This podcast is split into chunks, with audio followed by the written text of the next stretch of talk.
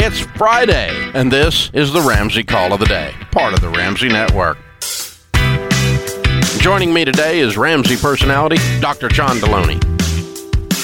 John, there is a disturbing thing happening with teenagers and with COVID mm. that you've been talking about on your show. And James, our producer, sent us a uh, an article on the loneliness issue and teen mental health with this. That is, it's scary. Yeah, if you if you could construct a way to torture teenagers, it would be to isolate them, put them in a house with their family for a year uh, or more, and force them to connect via social media, which are outlets that we know exacerbate anxiety, depression, these things. Make people feel less than, make people just ex- accelerate this disconnection, man. And it's it's an absolute mess, Dave. It's a mess. So the kids not being back in the classroom is just is is, is causing a, a well, I mean, we're seeing suicides increase, we're seeing loneliness increase, we're seeing just uh, because the development human development requires interaction with other humans and it's not and social media is not interaction no and especially especially with kids especially with with teenagers in middle school we they are figuring out who they are in relationship with other people. And when you take that off it is just like cutting the string on a balloon and it's off right? There's just no way to ground when it's just you and a screen. And then you just you go through these curated images of what other people are supposedly doing, what their lives are supposedly like, and it makes you feel less than and more isolated, more isolated, more isolated. Well, and and then people have digital courage, and so they become bullies and, and mean and other it, stuff. Here's another interesting thing: when you and I were kids, and we ran into a real bully, or we are one ourselves, and we somebody mouthed off to us, that hurt. And then we went about our day, and we went with our friends, and there's just a natural cycle to that. When it's in black and white text it stays forever. You read over and over, and you go back to it, and you go back to it, and it re-injures and re-injures. That's another thing. If you lose lost a grandparent from, uh, so you've got a generation that co- wasn't connected enough as with humans as it was, but on top of that, you just took them completely and stuck them in a house. That's right. With COVID, and then they're not going back to the classroom, and so the teachers' unions are screwing these kids. Man, there's I, I just can't. Um, I can't find the data, the science that supports keeping these kids by themselves. Um, even our kid has been back um, in a regular public school. They got to wear masks, got to do these things, but but man, he gets to interact with other kids and he gets to be around other kids. He's got to gets to run around and these they're they're making up new game, but they're with other people. Um, and I'm I'm hearing stories about um, reading stories about teachers unions trying to say, yeah, we'll, we'll let them back, but why we're going to replace the air conditioning complexes, or we've got to fill in the blank and using these moments to try to get other th- gains for the teachers. Man, my wife's a teacher. I'm from teachers. I've been a teacher. I'm all about teachers, but it's all about these kids. It is about these kids at the end of the day. That's why we are teachers. That's why I was a teacher. My wife's a teacher because we're about these kids, and these kids are dying on the vine, Dave. It's really it's it. Every mental health professional I know is predicting a just a collapse of these kids when they go back because um, they've just been separate for so long, and it's just a what, mess. You know, one of the things we've talked about, and the data is there, and it's been there for years. I remember reading it a long time ago, and then you reminded me of it the other day that um, teens need uh, physical proximity mm-hmm.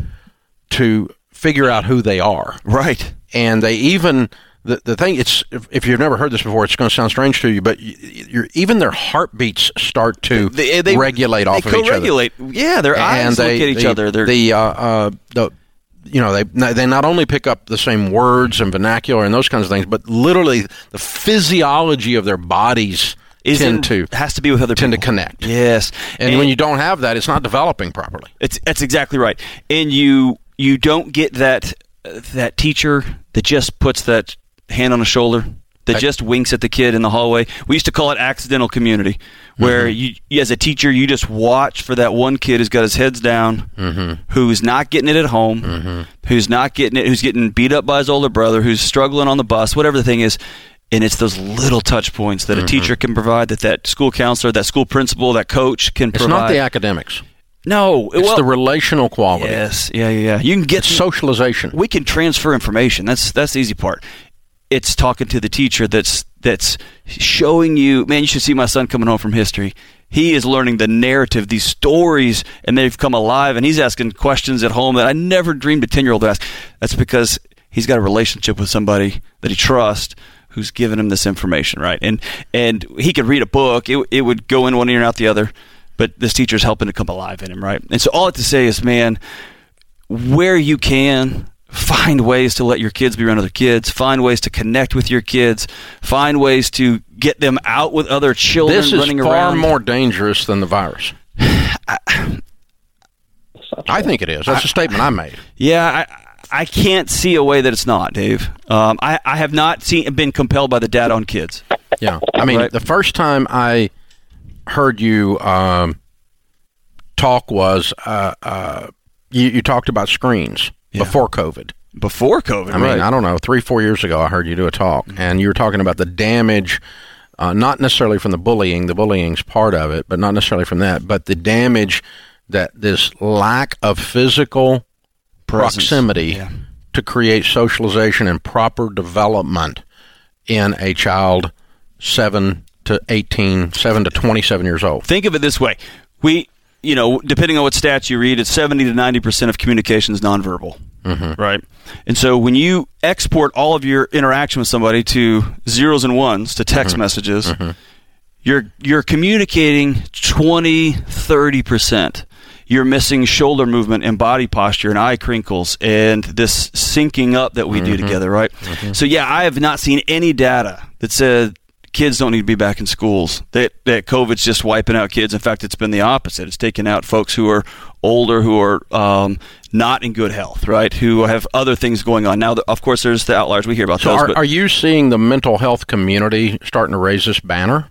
I've, they've been doing it for a year all along? Uh, all along, but just not. They weren't getting a platform. You can't. There is no platform, and everyone is so busy throwing things up online just so they could see folks, right? Because they knew this crisis was going to emerge.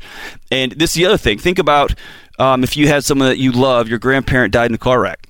The last thing you're going to do is go watch anything that has to do with car wrecks until you until you heal. And if your grandparent passed away from COVID, or you have someone you love passed away from COVID, every news story, every everything's about COVID, COVID, COVID. So these kids are just looping on this all day long, all day long, all day long, and those loops just become that anxiety. When you can't take that anxiety anymore, that's when that that weight just takes over you. That's when you just sit back and you fade back, and we call that depression. That's when you just unplug from from the world, man. And we're just what. We're just watching it happen with kid after kid after kid after kid. And at some point, whether you got to run around and play outside, I don't care how you have to do it, you got to get your kids in proximity to other kids.